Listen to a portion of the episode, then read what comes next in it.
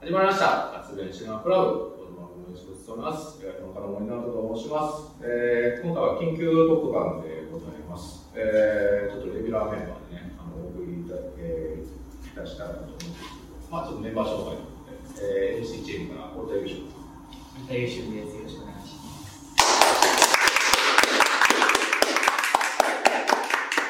えー、上皇師さん。お願いします。よろしくお願いします。いや大変なことになりましたね。あのしかも、やっぱりすごいね、展開が早い。うん。もう一日一日状況が変わってるとかで、ちょっと我々も、まあ、集まれなくなるかもしれないんで、ということで、本当緊急で、ちょっと集まれる時に集まりましょうっていうことで、今かなりその辺で際どい時期集まって収録してる。だからまあ、これ流れたらね、うん。だからちょっと在庫がちょろっと、うん。うちの動画も流れたりすると思うんですけど、はい。まあね、あの、とりあえずこれだけちょっと言っとく、まあね、うちら言っときたいなっていうことがやっぱりあると思うので、うん、あの、まあね、朝起きるとね、やっぱり公開延期のお知らせが続々届いておりまして、うん、まあね、ライター業としてすごく不安な毎日なんですけども、その中でやっぱりミニシアターのあの運営状態が深刻になってきてるで、まあ、例えばあの名古屋シネマスコーレの社員の坪井敦さん、僕大変尊敬してるあの坪井さんなんですけど、あの報道ステーションに出られたりとか、まあ、他のそのニュース記事の球場、えー、設立に訴えとかやって、まあ、同時期にいろんな動きが、本当ね、ここ1日2日ぐらいのタイミングで起こってきてるんで、我々もちょっとそれ触発される形で集まったんですけども、えー、まさにこの活弁シネマクラブのメンバーは、本当、生粋のミニシアター育ちの人間といいますか、あの、まあ、現在仕事の上でも大変お世話になっている。えー、我々の人生に切り離せないのがもうミニシアターでして、えー、もちろんその日本映画文化全体にとってもそのミニシアターが存続の危機に立たれているっていうのは、我々にとっては生態系の一部が壊されるぐらいの、あの、恐ろしさなんですよ。うん。で、あの、もちろん、あの、これを見ていただいてる方々、それを見ていただいている方々は、もう仲間だと思ってるので、あの、同志、我々超マイノリティですよ。あの、本当に、普段から実感してるんですけども、だから、なかなか、いわゆる世間に理解されにくいことを、あの、訴えなければいけないのかなと思う。だからそのミニシアター支援動機っていうのはかなり熱く起こってるんだけども、例えばその、ヤフコメとか見ると、結構冷ややかなことが書かれてるんですけど、やっぱちょっと、バッってなるわけ。だから、できるだけちょっとね、言いたいことを、あの、言いたいなと思ってるんですね。で、あの、月永さんも、月永理恵さんの MC チームの、あの、来たかったんですけど、ちょっとその時期的に、でも緊急で集まったので、ちょっと時期的にちょっと、あの、無理で、うん。メッセージをそうですね。はい。ただいてるということで、ちょっとそれ、まず、えー、月永さんのメッセージです。あの、大手のシネコンチェーンで映画を見るのはもちろん好きですが、今とにかくミニシアターの球場をなんとかしたいと心から心配し、えー、保証なき自粛要請ばかりが突きつけられる現状に憤っています。大きな映画館しか残らなくなった時、一体どれほどのインペンデント映画や小規模作品が世の中から消え去ってしまうのか考えると恐ろしくなります。大きな資本に頼らず独立し、小さなマイナーな場であり続けること、得意な空間を地域に根付かせ、観客を新たな映画館を育てること、ミニシアターが持つマイナー性こそが映画の多様性につながると信じています。自粛に伴う保障は絶対条件でありますが、加えてそれぞれの映画館が生き延びる術を一緒に探っていければ私も支援していきたいと思います。ということで、ほぼ、さすが、あの、こういうことなんです。こういうことなんです。あのーちょっとじゃあ、あのまずどういうミニシアター支援の動きが起こっているかっていうのをざっと紹介しましょうか。はいえー、まずあの、セーブ・ザ・シネマっていうのが一番かなりずっと流れてると思うんですけども、本当に有志のさまざまな、そうそうたる映画人の方々に緊急支援をする活動で、まあ、政府への、えー、要望書の、えー提出、あとはクラウドファンディングを活用した、えー、施策を展開している。あともうほぼ同時期に立ち上がった。では、あの深田浩二監督とあの浜口竜介監督が立ち上げたミニシアター映画。これも同じくクラウドファンディング式支援になります。あとは、入江優斗監督や高橋さん監督なども独自にアクションされていて、もしかしたらね、こう喋ってる中にもまた、あの新たな動きっていうのがこう、と思うんですけども、あとはあの、多分これが流れてる頃にはもう、あの、公に発表になってると思うんですけども、ドキュメンタリー映画の配給会社の東福さんが、えー、仮設映画館、あの、相田和弘さんで、えー、精神のね、ゼロ、あれを5月2日です。はい、5月2日から、こう、えー、有料配信で流して、ただそれは、えー、それぞれのそのミニシアター、あの、上映予定だったり、ミニシアター、予定のミニシアターのところに行く感覚で、あの、お金を払ってみると。で、その料金が、えー、そのミニシアターに落とされる。これは僕はあの素晴らしい試みだと思うんですね。あの、スコティプロダクションの直江隆俊さんも、これまであの企画なんかなんで僕が言うのもあれなんですけども、えー、ちょっと前に、あの、堀田さん、パンクに寄稿されてる、あの、ワンダーウォール劇場版の、え、一回だけ、あの、配信上映であったんですね。それは、あの、渋谷のロフトナインっていうところで、まあ、トークもありつつ、えー、そう、配信、無観客ね。で、配信でやるっていう、まあ、えー、形だったんですけど、まあ、それだけだと、やっぱりそのミニシアターとかなので、やっぱり直さんもおそらく、その、有料配信の利益を、えー、ミニシアターに還元していくという動きを展開されると思うんですよね。これは、あの、一つ、すごくその具体的な施策としては、あの、重要だと思います。ちょっとお二人に今思ってらっしゃることを率直にお聞きしたんですけど、森田さんいかがですか？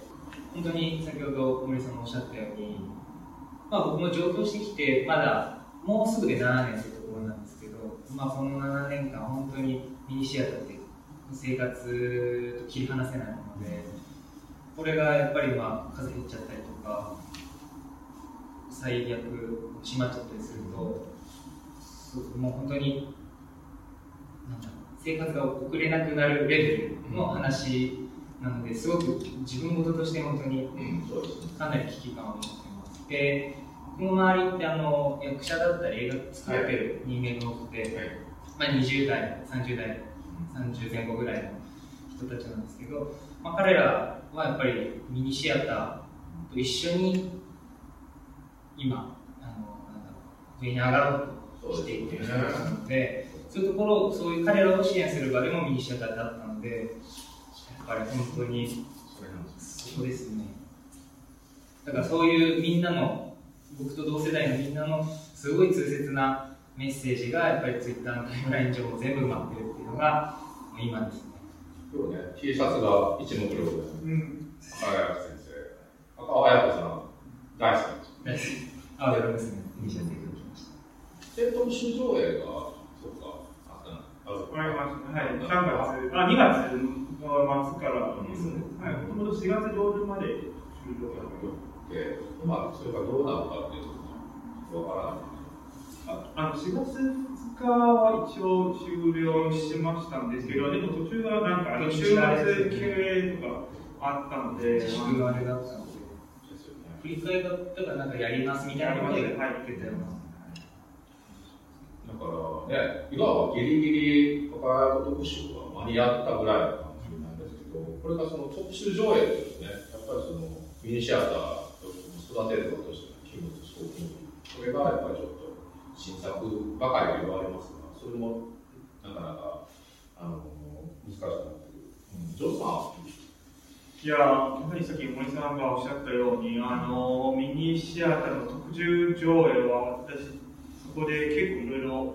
勉強させていただきましたね。大阪10年くらい住んでいて、まあ、あの一番お世話になったのは司令の方さんで、うん、そこでいろんな監督の特集上映とか、まあ、ある、役者さんの特集上映たくさんございまして、しかもソフト化されてない作品とか、フィルムの作品がたくさんやってて、結構貴重なあの体験にもなりましたので、まあ、あの一応私、まあ、中国出身で、中国関連のニュースもよくチェックしてるんですけど、まあ、中国は、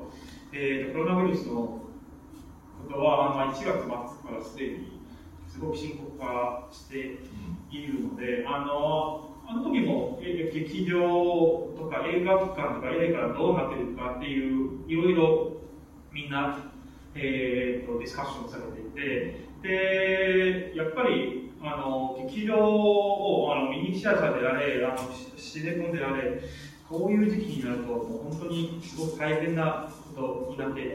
で特に映画産業自体がもう失った2ヶ月間になってしまうので、ハリウッドの制作が止まったってますからね。で、ミニシアターはその中でもすごく特別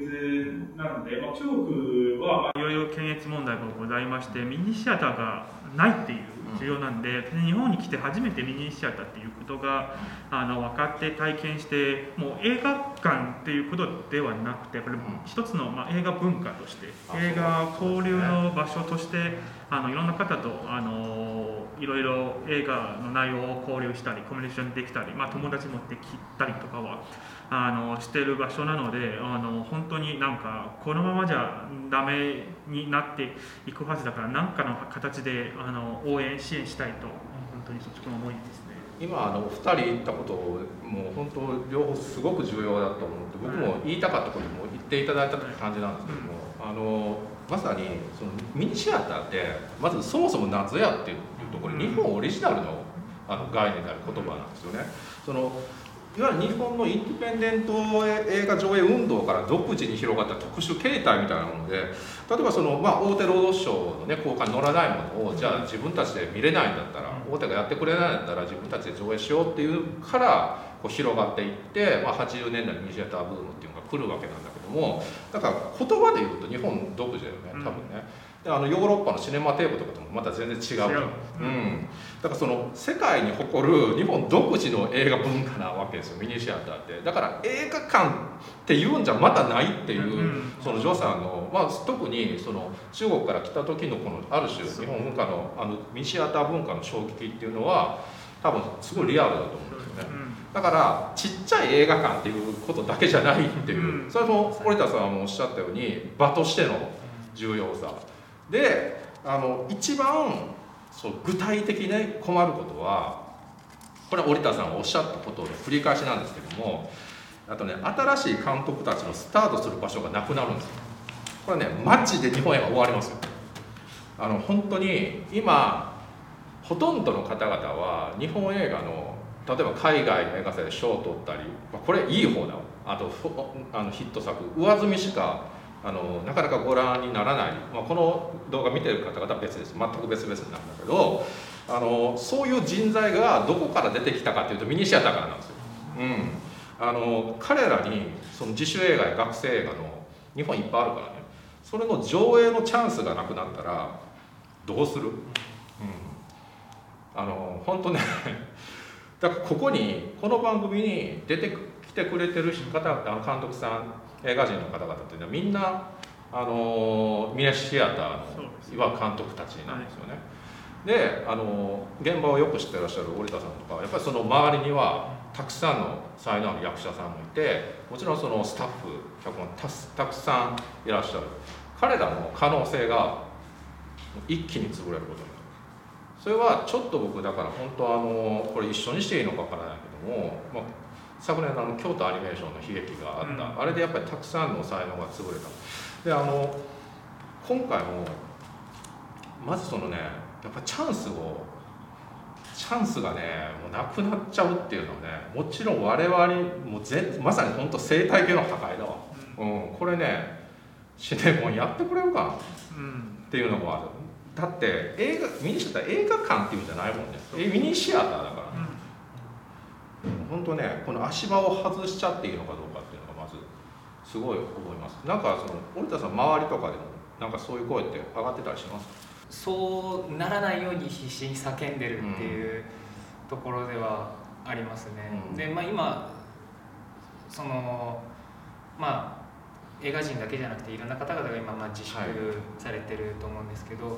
まあ、そういう方々に今なんかまあちょっとだけでも映画を楽しんでほしい、うんっていうので、まあ、作り手の人たちは自分たちが監督した作品をまあ期間限定で無料公開したりしていて、まあ、でもそういう作品も実はもともとはやっぱりミニシアターで日の目を見た作品たちがほとんどで、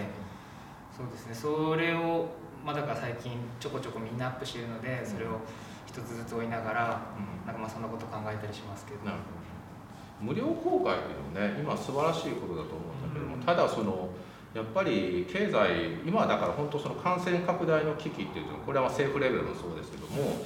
経済的な危機っていうのをまあ両輪で回してるあの考えてるっていう事態だと思うんだけどもまあ、その時例えばあのミニシアターじゃあ感染の危あの拡大の危機があるあるとしてですよ。た仮にね。あのじゃああのお客が入らないのに続けているよりは、まあ、閉めて保証をもらった方がいいっていう発想は一つ成り立つと思うんですけども、ただあの日本の文化賞はドイツの文化賞じゃないからね。モニカ・グルッタースさんは本当そのセーブ・ザ・シネマの声明の中にもありましたけどアーティストは今生命活動生命維持に必要不可欠な存在だということを、えー、グルッタース文化賞は明言したんですけどもまあねあの分かってたんですけど本当に日本の政府はその精神活動に対する評価すごい低いですね。低いんですね、あのちょうどあの最近も活弁シネマクラブで配信された大阪アジアン映画祭の回も、はい、あのその中で、えー、寺岡プログラムディレクターも、はい、あのそれについて少しあの話しまして。であの大阪アジアン映画祭っていう、まあ、大阪の映画祭なんですけど大阪府からの支援はほぼないっていう、うん、なんか。現実なので。で自ら頑張っていろいろ資金を集めてやるっていうことしかできないっていう状態だからもう結構あの、まあ、中国もあの国からいろいろ今映画産業を支援してでさらに韓国は国家事業としてあの映画を支援しているのに対して、まあ、日本はやっぱりその辺の支援とか文化へのなんか票差の少ないなっていう印象でしたね、まあ、ヨーロッパはさらに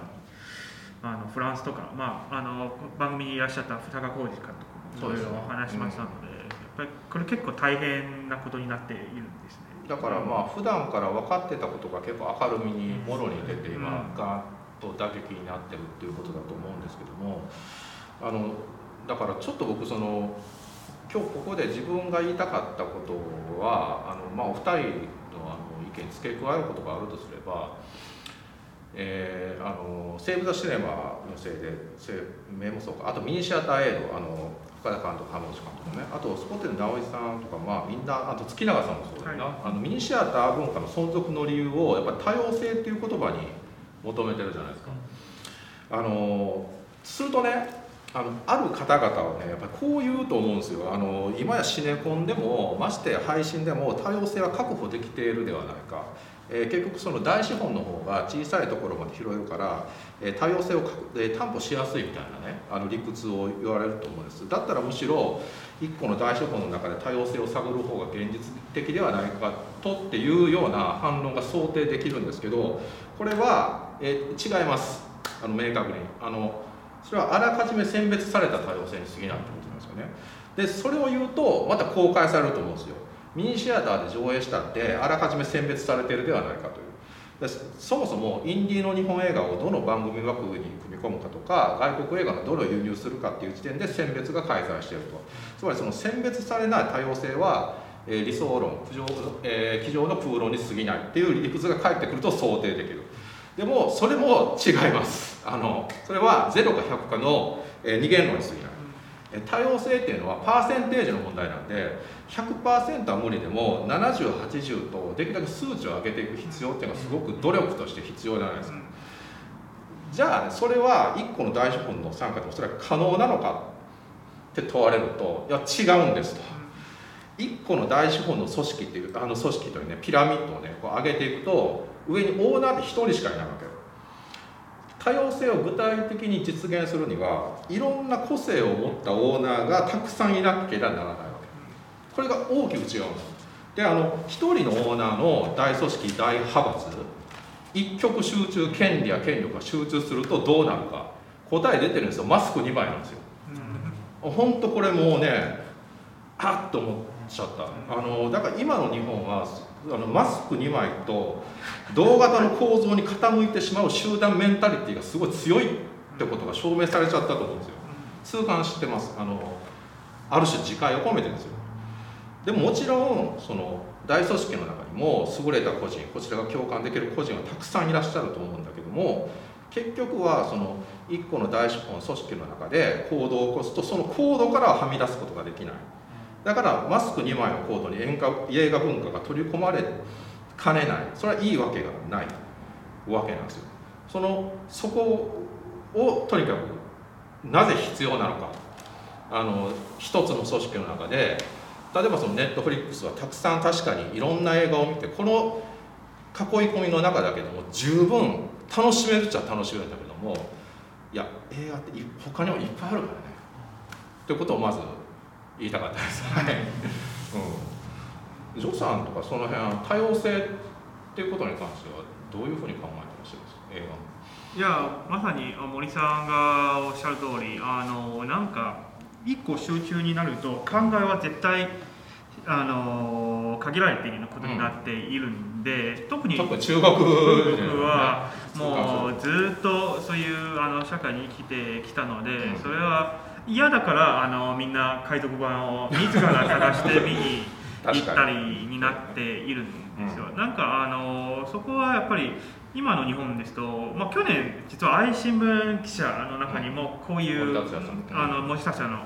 作品が何回もこの同じテーマを出して集団っていう、まあ、一つ一つ個人の考えがあったこその社会にすべきだっていうことは多分今の日本は本当にそうではなくなっていくっていう感じはすごく感じているので、まあ、映画館もそうなんですけど、まあ、私も香港とかも何回も行ったんですけど香港の、まあ、ミニシアターではないんですけど、まあ、いわいわゆるミニシアター系の映画を上映する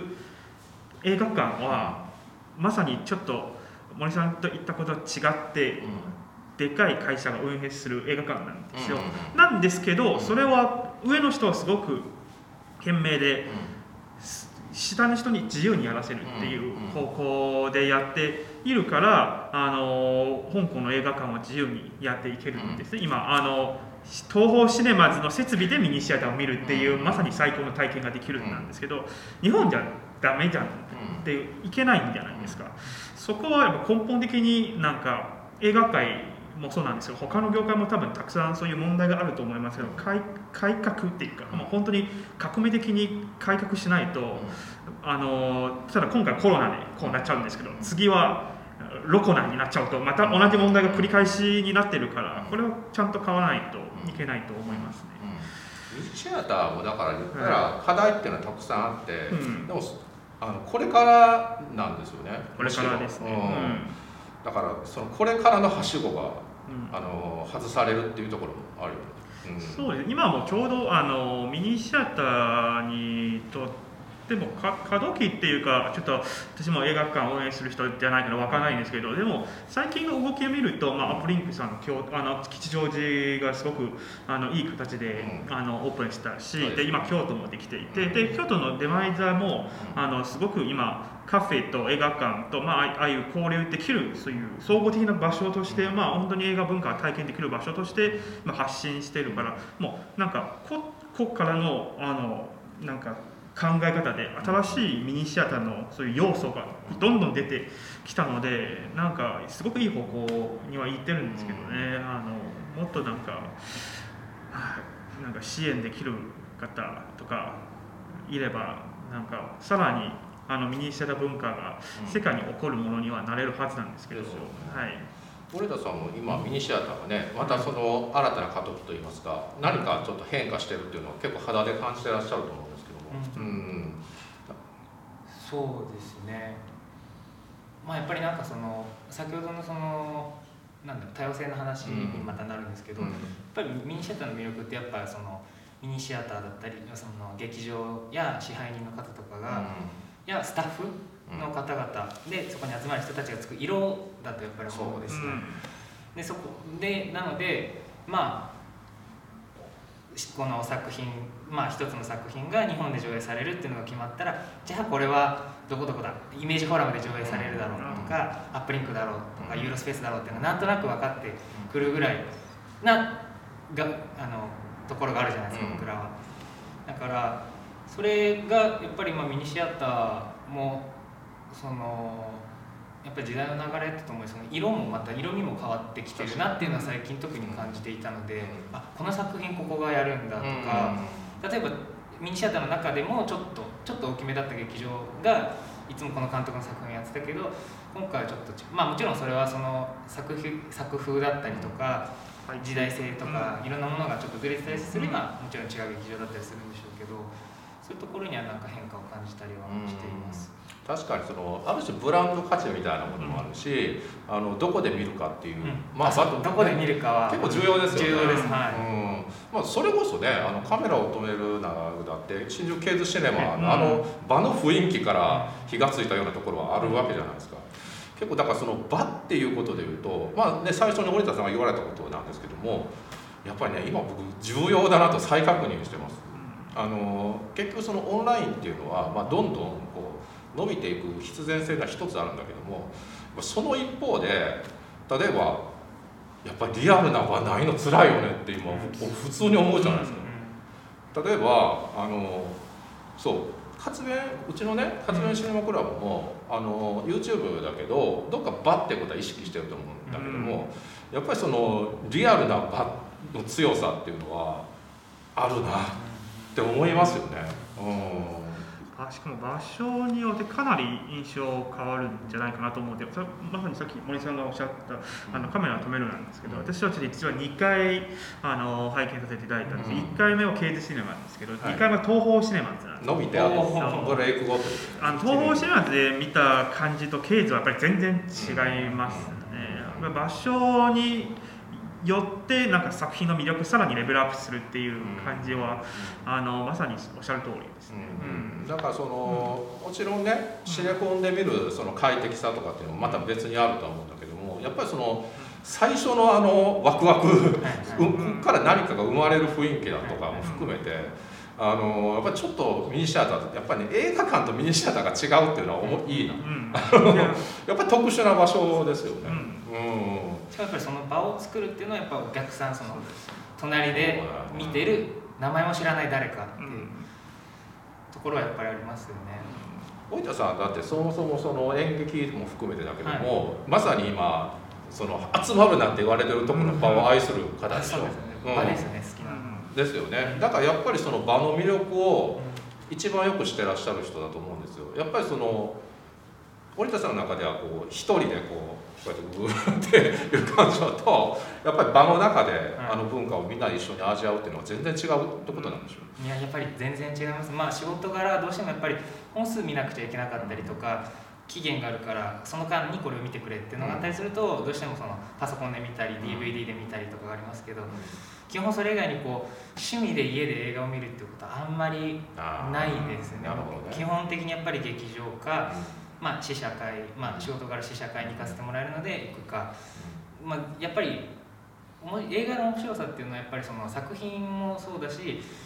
まあ、いち早く見れあの劇場で見たい DVD が出る前に見たいっていうものももちろんありますけどやっぱ知らない誰かとかと並んで一緒に見るっていうあの感覚あ隣の人はこういうところで笑うんだとかそれがやっぱりそれこそその大きい劇場とミニシアターだとやっぱりそのなんだろうその作品を求めてくる人たちの層っていうか、はい、種類というか、はい、あのもうこの作品見に来てるイメホにこの作品見に来てる時点でもう俺ら同志だぜみたいな、うん、その感じがあるじゃないですか。そうさっきのねこれ見てくれてる人みんな同志っていうのと同じですよね、うん、そう同じところに吸い寄せられてきた、うん、同じ穴の星名である、その感じがわからない方も結構いらっしゃる でもそうシネコンだとそれは味わいにくいんですよね、あの配信だとさらに難しい。あのやっぱりこうあの知らず知らずのところに同じ場所に吸い寄せられてくる、うん、あの人たちっていうのが確実にいてで重要なのはそこから結構大きな文化の担い手が育ってるってことなんですよ。あのそこを割とあれじゃあその月永さんもマイナー文化っていう、うん、なんかマイナー文化とは何ぞやっていう話になってくるわ。うん、あのすごい切り捨てられる方向にあるよね。マイナーっていうものを。でもさマイナーからメジャーあるいはその本当に重要なものにつながってるっていう感覚を持ってる方だったらそういうこと言わないもんね、うん、言わないですね、うん、だから知らないってことだよな、うん、この人がどこから出てきたかとか、結果しか見てない、そうですね、でももう完全に実体験ですけど、私日本に来たのは2007年で、でその時は実は是枝監督は中国ですでにすごく有名な監督として知られているんですけどでも日本に来ていやそこまでみんな知られてないなっていうことはまずびっくりして、うん。で歩いても歩いてもはあの梅田のガーデンシネマ今もう閉館になったんですけどでそこで見たんですけどうん。でそれの時を調べた時は日本で上映する映画館は5館ですね。それを聞いた時はやっぱりすごく衝撃でしたね、えーでそこから今の是枝さんを見ると、ねその時間かけて見にしてたから東宝シネマズに行ってっていう。で万引き家族45億円っていう、だってこの45億円のあの観客層とその、ま、歩いても歩いてもの時見た観客層とめっちゃ違いますね、感覚としても。もちろんねそのはい万引き家族を初めて見た方っていうのはうんもちもちろんあのすすごく嬉しいことだろうしそうんあのむしろそこで飛びついてくれたのはあの素晴らしいことだと思うんですけども、ただいきなりあれが生まれたわけじゃないってことなんですよね。うんあの下がすごくあるわけ株構造が。で我々はその株構造にいるわけやつさ。そので僕はもう言ったら自分の好みもあるしここでやっていくつもりなの。その株構造で。別にそんなに興味ないねうん。ここはね。あのだでもね下支えがないものって上ないからね。でもなんか下切ろうとするのこれがね怖いよ、普通に考える可能性が全部消しちゃってしまったらね本当に怖いことになりましたね。あともう一つちょっと付け加えるとその場っていうことを言うとあのそれ都市部だけじゃないかっていう話が来る、でも僕和歌山出身なんですよ。であのそのね都市部だけじゃないかっていうのはミニシアターのまた課題の一つなんですよ。あのこれまさに課題ですよね、うん。あのまだ途中なんですよ。すごいわかるんですよ。その場っていう場の特権性を言った時にいや俺の家から行けないしみたいな。だからそのさっきあの言った仮設映画館のような試みとかはある種そのだから憧れあるわけね。あのその場に対すると根本に。そこの回路をつなぐっていう意味でもまさにその次のフェーズにミニシアターっていうものが今入ろうとしてる瞬間のような気がするわけよ、うん。うん。ところが今そそれ自体がなくなっちゃったらその次のフェーズに行く可能性すらなくなるってことなんですよ、うん。でももさっきも話したんですけど今進化してるんですねそう。ミニシアター文化が。本当そう。進化中なのよ、進化中で、うん。あのもう本当にいろんな可能性が感じているんですよ、うん。最近最近の何年なんですけど、うん。今急にこういう事態になっているともう本当に大変でしかもあの3月大阪アジアに行った時、あの元町映画館の方と話した時その時まだコロナの状況今ほどではないんでそれでも映画館への影響が半端ないんでそのまま続くと危ないなっていう話も聞いたので本当になんかこのまま続くとあっという間になんかみんな存続問題になっちゃうんですね。なるほど。なんかちょっとあれだよね。そのいろいろこう話してても要点がばらけると思うので、キュッとしていきたいんですけども個人的なミニシアターの思い出みたいなのってもちょっと言ってもいいかもな、はい。うん。森田さんどうですか？ミニシアターの僕は一番最初のミニシアターの思い出は今29歳なんですけど、はい。鹿児島出身であそうなるほど。19歳の時2010年に鹿児島に初めてミニシアターがうん。できたんです、その当時、えー日本最初の映画館って言われてて、今は横浜にシネ,、えっと、シネマベチェントさんかな？あのちっちゃい29席ぐらいなのかな、うんちっちゃいところがあるんですけどそのと2010年当時は鹿児島のガーデンズシネマっていうところが最初で39席しかなくて。なるほどなるほど。記録更新そこそこでオープン当時当時オープン当時に僕あの大学2年生だったかなにあのもぎりをやっていて。ミニシアター出身。です まあ、ただでもその時やっぱりままだそこまでのめり込んでなくて、うんうん。まあ、たまにいくつか見るぐらいで。まあそれはでも一番最初の初期初期の思い出で一つあってでまあ上京してきてからのめり込んだんですよね。最初はお金がなかったんで渋谷の蔦屋であの渋コレ渋谷コレクションでうん。ビデオ借りまくって VHS 借りまくって実家からビデオデッキ取り寄せてっていうので見まくっててでその後にまあえーえーミニシアターにあっちこっち行くようになってでまあいろいろいい監督を知るようになってである時にあのヤスミン・アフマド監督を知って「タレンタイム」って傑作があるじゃないですか。あれを2回見たのかなですごい感動して実家に帰省した時にちょうどそのガーデンズシネマでタレンタイムやってたんですよ。でこれはお母さんと見に行こうと思って、お母さんともうほんと十何年20年ぶりぐらいにあの映画館に2人で行ってそしたら隣でお母さんがボロボロ泣いててっていうめっちゃいい話ありますめっちゃいい話本当じゃあそのもぎりをやって以来のすごい人生変わってるじゃないですかその。はいはいはい。やっぱり。だからその当時だともう本当へっぽこって感じだったんで 支配人の人も今多分あの、まあ、びっくりされてますね、うん。あの今ライターになってみたいな。言ってし、まあ、あのそれこそパンフレットに寄稿した「最後のクチュール」っていう作品がうん。4月下旬ぐらいにそこでやるのでそういうのも、まあ、やっぱ自分が、まあ、間接的にというかちょっと関わった作品が上映されるっていうのはすごく嬉しいことで、まあ、鹿児島は多分上映そのままするんじゃないかなとは思うんですがやっぱり。まあ、観客数とかは徐々にやっぱり減っていってるので鹿児島でもやっぱりそんな感じですか？いやまあでもはなんかこう SNS とか、まあ、うん。友達と LINE とかやり取りしてると肌感としてそこまでやっぱりまあうんまだ危機感というかあれが。どそれは幸いですよね本当に。うん。ただでも僕らがそのやっぱり12ヶ月前にまだ大丈夫かなって心のどこかで思った感じが多分あるだろうから今やっぱり本気でどうにかしないといけないやばいみんなにこの気持ち伝えないと。まあただあまり焦りすぎても良くないとは思っているし不安にさせてもいけないとは思っているので、まあ、慎重にそこはでも家族なり友達なりには伝えています。あそうですよね。なんか難しいよね。そのやっぱりみ皆さんおっしゃってることだけど、今どうぞ行ってくださいとはもう絶対言えないうん。状態である来てくださいっていうん。やっぱりその体がすごく重ねうん。一番重要なのであのだからやっぱ支援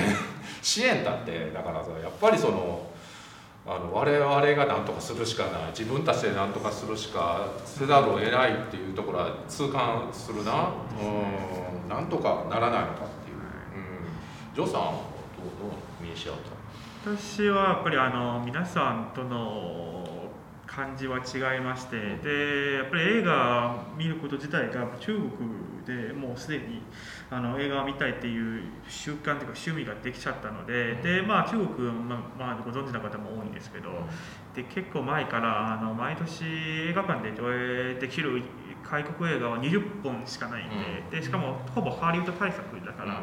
で中国も実はミニシアターが、まあ、ほぼないっていう感じなのでで私のまあ最初のミニシアターって言えば多分海賊版ですね。で海賊版でいろいろあの、まあ、映画の皮肉ですけど、う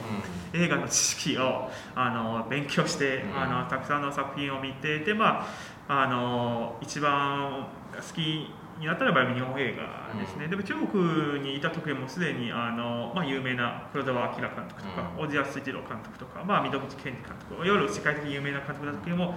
たくさん拝見させていただいたんですけどあの違法なんですけど申し訳ないんです であの そうです。そう。で日本に来てやっぱりちょっとそこがやっぱり中国にいた時一番大きな違いはあの黒澤小津だけの日本映画界ではないってなるほどね。一番感じたのはまさにね。うん。若早くの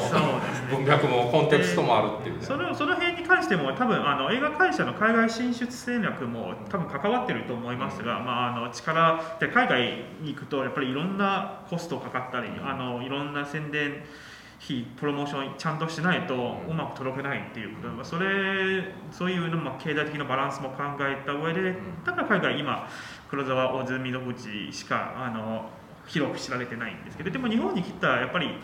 全然違くてあのいろんな日本映画があのあるなって感じたんですね。で大阪に10年ぐらいに住んでたんですけどやっぱり最初はやっぱ言語まだできない時期も2年ぐらいあって、まあ、それはまあ大体でかいシネコンとか、まあ、ちっちゃくでもあのシネマートさんシネマート心斎橋さんとかでその辺でいろいろ日本映画見ていたんですけれどで最初はやっぱり見にしちゃったって感じが出たのはやっぱりシネヌボさんでいろいろ日本映画の特集上映を発見した頃なんです。よ多分2011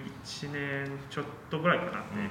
て、でまああの時は小林正樹さんの特集上映があって中国では実はね小林正樹さんは割と知られてるらしいですよね。日本映画監督で、まあ、に人間の条件とかも、うん。あののまああの切腹とかも、うん。まあ、いろんな作品も実はあの海外すごく人気な監督なんですよ。でも他の作品はなかなか見るチャンスがないのでそこで初めて、まあ、そういうミニシアター体験っていうか、うん。見に行ったんですね。なかなかいろいろたくさん他の作品もあるなって思い始めてそこからあのほぼあの、まあ、毎月、えー、と学生みたいな感じでシネヌボーさんを通うことになったんですね、うん。その後あの今井正さんとかもうあのソフト完全にされてない作品がたくさんある、うんまあ、日本映画の監督でそこで調べたんですけどなんか記念順ベストワン取った回数が1位のははい。今井正さん。実はね。はいはい。そうで実はそう。はい、そこでまあいろいろ勉強し始めたんですね、そこからいろいろ今でも自分大好きな監督が出会いましたね。相馬井真司監督とか、相馬井真司監督も実はソフトをほぼされてないんですよ、最近だとどんどんさソフトされてるんですけど、うん。私あのあシネブーさんで見た時はお引っ越しでさえ DVD 化されてないなあ夏の庭とかも。夏の庭とかも、ね。全部あのあの空間であのあれも3あ60何7席ぐらいかな。あのちっちゃい空間であのいろんな、まあ、大林信彦監督とかもいろいろ作品があの出会ってあのすごいあの、まあ、7年間8年間ぐらいの体験ですねそこからいろいろ日本映画の知識も増えてで今中国とか向けてもっとあの他の日本映画も上映してほしいというかあのいい日本映画のいいところを、まあ、宣伝していきたいというところにつながっていますね。でもさあのそれこそ僕も最初ってレンタルビデオだったし海賊版だったし堀田さんもあれ VS VSS をわざわざあの世代そんな世代じゃないのに見てただからさその配信と劇場ってなんかね対立っていうふうに思ってる方々も結構いるけど、そうじゃないですよね。うん。あの配信っていうのはレあのサブスクってレンタルビデオじゃん、要はそっからあの劇場に行く回路っていくらでもあるし、うん。我々全員そうってことだもんね。そうですね、うん。つい去年のアメリカの記事もそうなんですけど、ネットフリックスの普及で逆にネットフリックスを見て、劇場で体験したいお客さん増えてるっていう。うん。僕ローマ2回行ったからね劇場。あっていうこともあるあるし、うん。あのやっぱり興味やっぱり知りたくなると、うん。あのここでしか見れないものをやってるよってなって、まあ、行きますよねあとまあ仲間がいるんじゃないかな、うん、いや僕ね僕個人で言うともうややちょっと自分語りだからやややあれになるんだけどあの僕世代的に言うとこの中でギリギリミニシアターブームには間に合った世代なんですよね、あの80年代から90年代の。で僕2段階あってあの最初はやっぱ大阪であの見まくってたまあ、ほぼもう網羅ですよね。あの大阪にある。で京都兵庫あたりまでこうずっといてあのえ大学時代無職時代、まあ、レンタルビデオのバイトしてたんですけど友達の店の。あの7年間ぐらいは、まあ、もう本当回遊業ですよ 大阪。あのもうそこでもう今の自分の本当基礎ができてるわけ。でね。で及田さんもあれか大学地元なんだ一緒のパターンで僕もちょっと経ってからあの生活に困ってまあちょっとライターやれる口があるので、うん。あのそこで上京といっても埼玉の新座市に最初住んだんだけど 最初まあちょっとじゃああのこのまま行っても死んじゃうから出るかっていうんで25の時に、まあ、こっちに出てきたんですよ、はいはいはい。でもねその大阪にいる時から当時ねこれレザーバードックスのパンフなんですけど、ここにシネマライズ、はいうん。ナンバー44、うん44って書いてるんですよ。だからこれね今こういう劇場ごとのパンフってあれやってるとこであったっけ？まだ。え劇場とは？ないかもね。今ないよね多分ね。あの僕も最近そう書かせてもらってる中とかにあこのスタイル多分あのやってらっしゃるらごめんなさいね。あのないと思うんですよ。構造が変わっちゃったから。でも当時は結構あってで僕がそのいろんな大阪中のミニシアター回ってる中でやっぱりその好みとしてシネマライズのマークが パンフ買うとすごい多かったわけ。だからすごいこのをシネこの大阪にいる時から、えーシネマライズに私遠隔操作で通ってたっていう ことが言えるんですよ。それで97年の正月頭に出てくるんですけど最初に見たのがあのシネマライズで、はい。トレインスポッティングあちょっと見るの遅れてたね。あれ96年からやってるから。だから当時は本当にそのミニシアターミニシアターブームのもう末期なんだけど、うん。いわゆるシネビワンあの六本木が99年閉まるのが一つの時代の変わり目って言われてるからその末期なんだけどシネマライズはやっぱあれって結構クロスカルチャー的な映画でもあるからトレインスポッティングは。すんごい盛り上がってたんですよ。もう歓声飛ぶようなあの 日本かここみたいなうーっていうあの感じがあって確かにパンフ売り切れてたんで買えなかったと思うんですよね。であのそれあったらそれ持ってきたかったんですけどまああのこれをこっちの代わりに持ってきたんですけどであのそれもありでねこれはその、えーライターとしてなんですけども僕ねシネマライズの、えー、ライ社長ライ専務ご夫妻にめっちゃお世話になったんですよ。あのこのご夫妻がいなかったら僕ここにはいないです。あの全く誰も知らない時から原稿読んでくれてあのちっちゃい原稿よ。で20代の時からすごい名前出してくれたんですよ。これはもう言ってるとちょっとね涙が出てくるような話なんですけどもあのねそれであのなんとか死者なんそういうのあるじゃん実は、うん。あのこいつ誰やねんの世界だから基本的には、あの誰かがそういうちょっと力のある人があのこの人はあの見せてあげてくださいみたいなこと言うだけで変わるわけ、ジョーさんもあれでしょ？あの上海国際映画祭のプログラミングディレクターになったら結構状況変わったりしたんでしょ？変わりました良くも悪くも世界そういうとこだからやっぱりその、えー立場な何かパワーを持った人がどういう人かっていうことってすごく重要だなと思って。でもね本当恩人はたくさんいるんですけども来社長来専務は本当恩人であのそれで最初にあのパンフに書いたあのモチネマライズのやつであのハーモニコニカのこのジュリアンっていうパンあのこれが最初なんですよ僕パンフ機構が、えー2000年の末なんだけども。であの、えーこのジュリアンのスチールをまあちょっとこの後に出した20 21世紀シネマ X でフィルムアート社に出した本があるんですけどそのスチールを表紙にも使わせてもらったという流れもあるんですけどもでねあのこのシネマライズのマークがついた中に入っても我が青春に悔いなしっていうのが一つある。で 悔いなし。でねもう一つ言いたいのはこれの編集、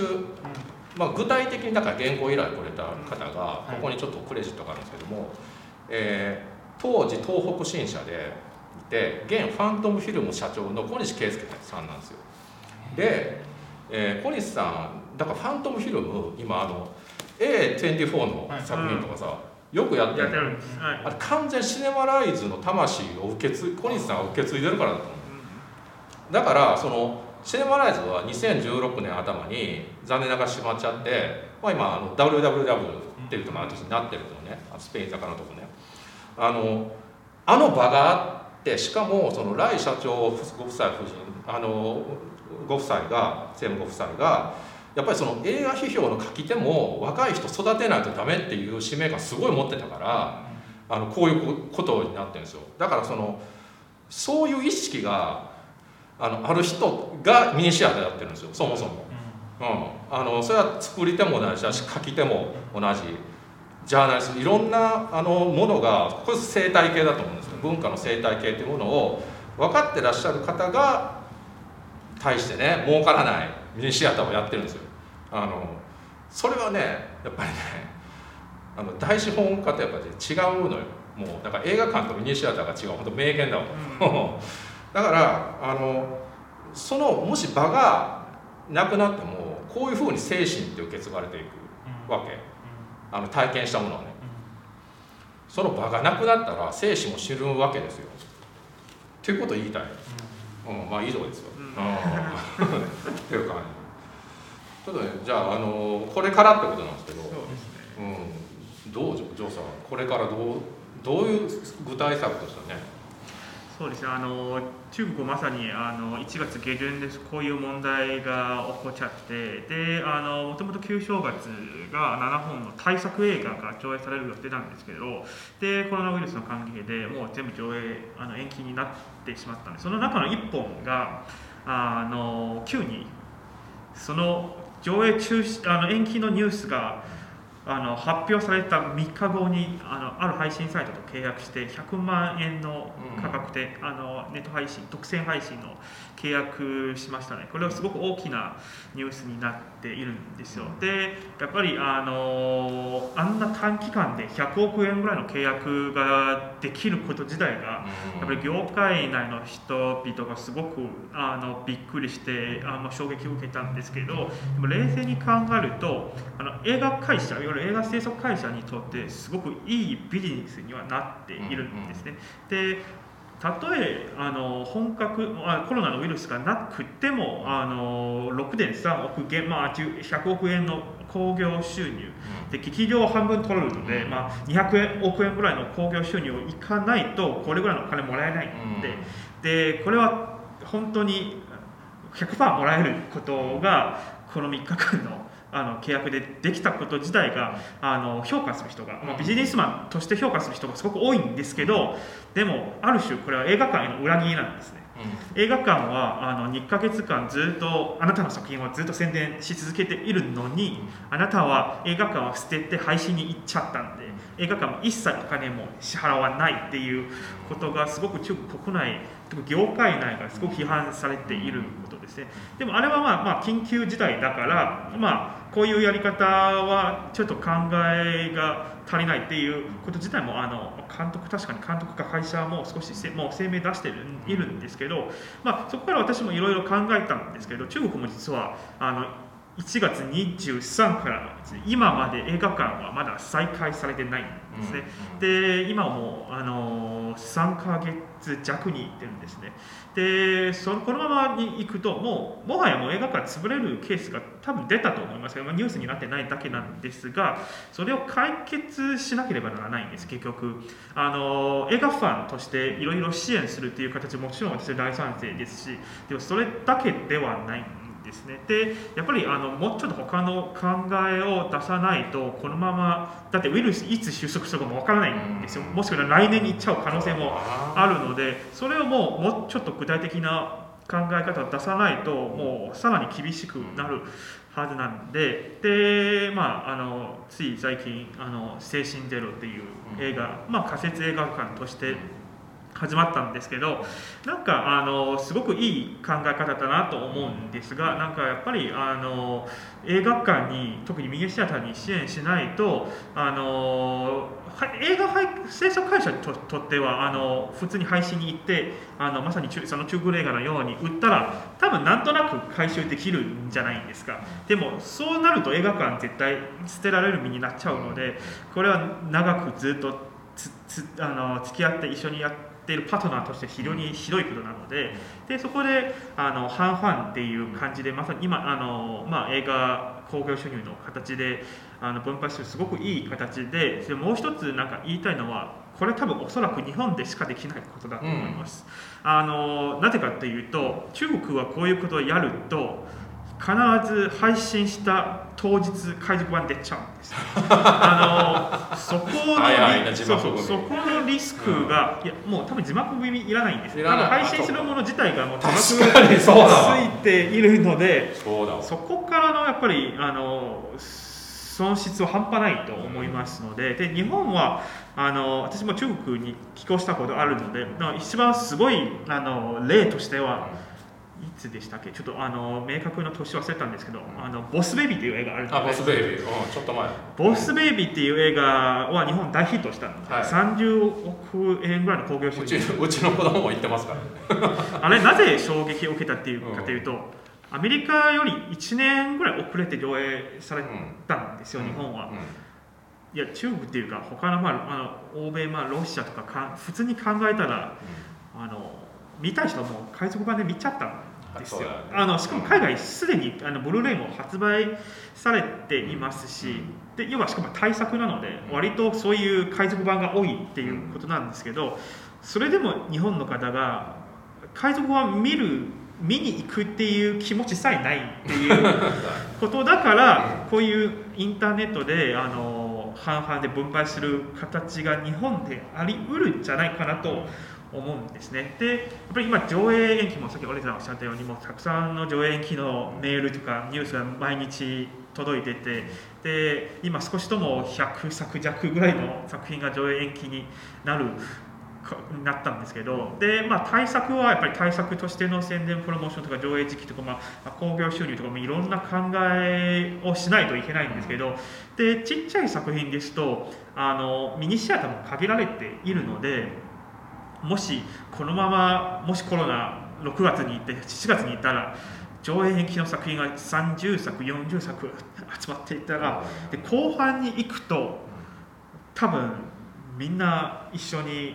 消える可能性はなくはないと。で作品は1週間限定のレートショー上映。もともと多分1日3回上映。で1か月間上映できる作品が1週間限定になったり。でいろいろ。で映画館も多分その前にもうすでにあの滑る可能性も、あの3か月続けて営業できない場合はあったのでなんかむしろ今の時点であのどんどんなそういう仮設映画館的な考え方であの上映を、まあ、とにかくオンライン上映が続け、まあ、できたらもうあの家にいる映画ファンにとっても一つの選択肢にはなれますしもしその映画がすごく話題になって今後ミニシアターで再開できる時もう一回再上映っていう形でもいいんじゃないかなと思うんです。このままいくと本当に大変なことにはなるはずなのでなんかもっと皆さんあの個人個々の意見を出してもっと新しい方法を考えて、まあ、映画文化を救うっていう感じですよね、っていう感じですがいいかがですか？お二方どうですか及田さん、はい、うんあの、ままた僕の視点というか立場の話になっちゃうんですけど、はい、まあ、ちょっと感情的な話かもしれないですけど、やっぱりあの切実な問題としてそのミニシアターの存続以前に、まあ、ミニシアターを守ろうと叫んでる僕と同世代だったり、まあまあ、いろんなもうどの世代も問わずですけどの人たちはそれミニシアター以前にやっぱり自分の生活ももちろんあるわけで、はい、僕らだって明日が普段、はいでも重要です。そうですよね、それでもやっぱりでもそれを抱えながらそれでもやっぱりミニシアターをどうにか守りたいと言って声を上げている。まあだからつまりやっぱりミニシアターってもう一番最初の話に戻りますけど本当趣味とか娯楽とかじゃないんですよ僕らにとってはっていうところがそこにやっぱり詰まってるなと本当日々感じているのでそれはすごく広くあの遠くまであの届いてほしいなってすごく思います。あのまさに今大田さんおっしゃったことはすごい重要で、まあ、我々同じ職業なのでやっぱりねあの生活すごく重要じゃないですか、あの自分たちもね周りもね。あの人が潰れたら全部これもやっぱり潰れる、まあ、これ全部つながってる話ですけど、だからね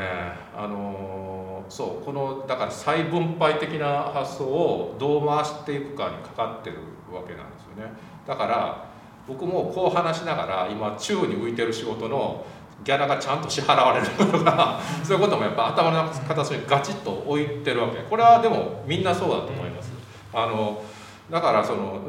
ミニシャッター云々っていうのもなんだろうな。だからある種のさその何僕ねだからそもそもそもそもの話で言うといわゆる寄付的なことっていうのはあんまり好きじゃないわけ。あの同調圧力の匂いがすごくするから、そう。これちょっと今感じてらっしゃる方もいるかなと思うからちょっと一言言っとこうかな、